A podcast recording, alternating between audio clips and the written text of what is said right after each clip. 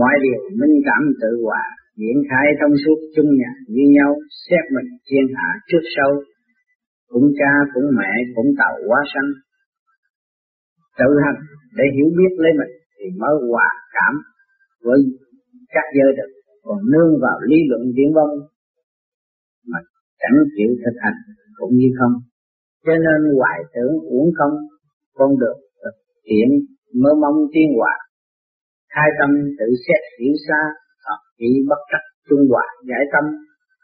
Nói mà không làm, còn làm rồi mới nói thì hai quan điểm khác nhau, thực hành thì lúc nào nó cũng được bảo đảm hơn.